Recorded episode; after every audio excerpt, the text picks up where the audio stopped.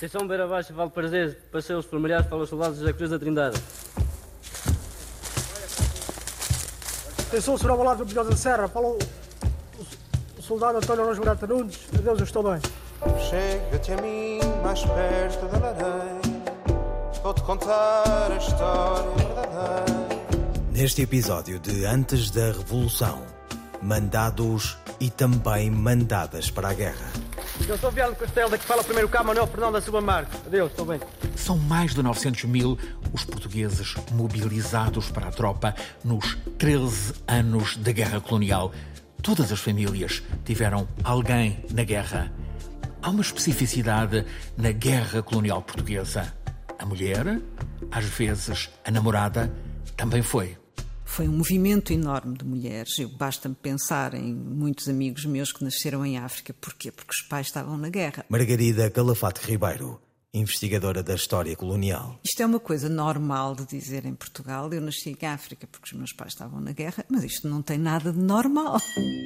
Os registros mostram dezenas e dezenas de milhares de mulheres que também embarcaram.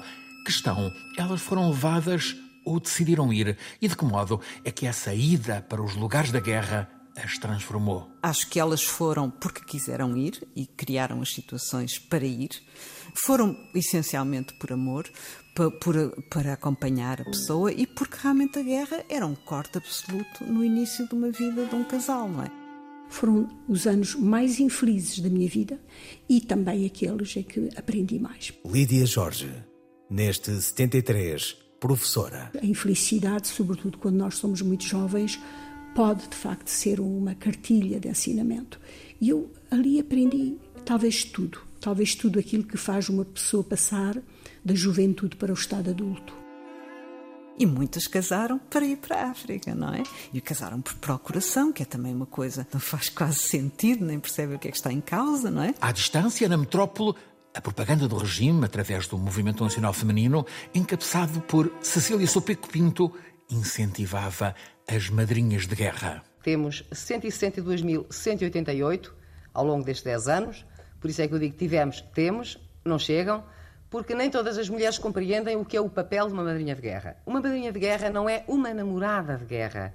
Uma madrinha de guerra é necessária ao militar, é aquela pessoa, aquela mulher portuguesa que lhe dá todo o apoio, toda a compreensão, que visita a família, que lhe dá notícias, que está ao seu lado.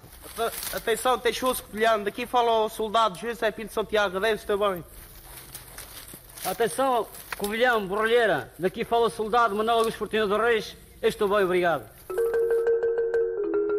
É reconhecido que em África não faltavam oportunidades para conjugar família e trabalho. O estatuto mais insignificante em Portugal, nessa época, subia dois ou três graus quando chegava à África. Luís Fraga, neste 73 Major da Força Aérea. A senhora, que tinha sido dona de casa toda a vida, chegava à África e havia um escritório que precisava de, uma, de alguém que escrevesse à máquina e ela soubesse bater as teclas na máquina, ia logo receber um ordenado. Paradoxalmente, a África em guerra também proporcionava oportunidades para autonomia e liberdade.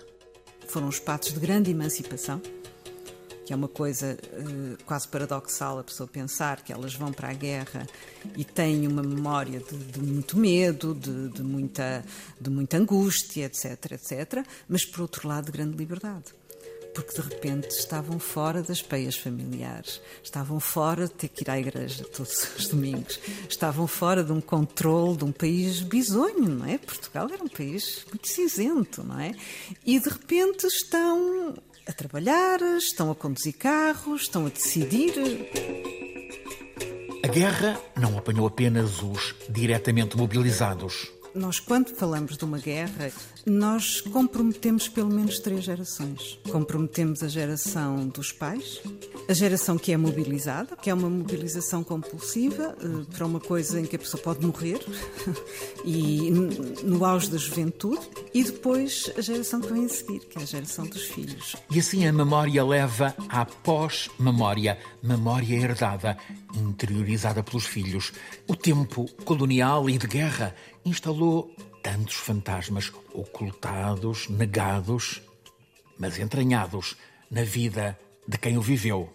Há um silêncio depois do 25 de Abril, que não é o mesmo do antes do 25 de Abril, obviamente, mas que tem a ver com os processos de luto e com os processos que também se fazem nas sociedades. Quer dizer, nós fizemos claramente um pacto de esquecimento de determinadas coisas e um pacto de recordação de, de outras coisas, não é? Alguns iniciais pactos de compaixão, ou seja, de perceber o sofrimento do outro. Passam 50 anos e tanto do mal da guerra está ainda por abrir. No próximo episódio, assim era a imprensa. Um jornalismo que teve de passar ao lado da guerra, como investigou Carla Batista. Guerra colonial é de facto o grande silêncio, não é? Uma guerra que dura 13 anos, que de alguma forma todas as famílias tinham alguma ligação à vida colonial e depois isso não aparecia em lado nenhum. Chega-te a mim mais perto da lareira, vou-te contar a história verdadeira.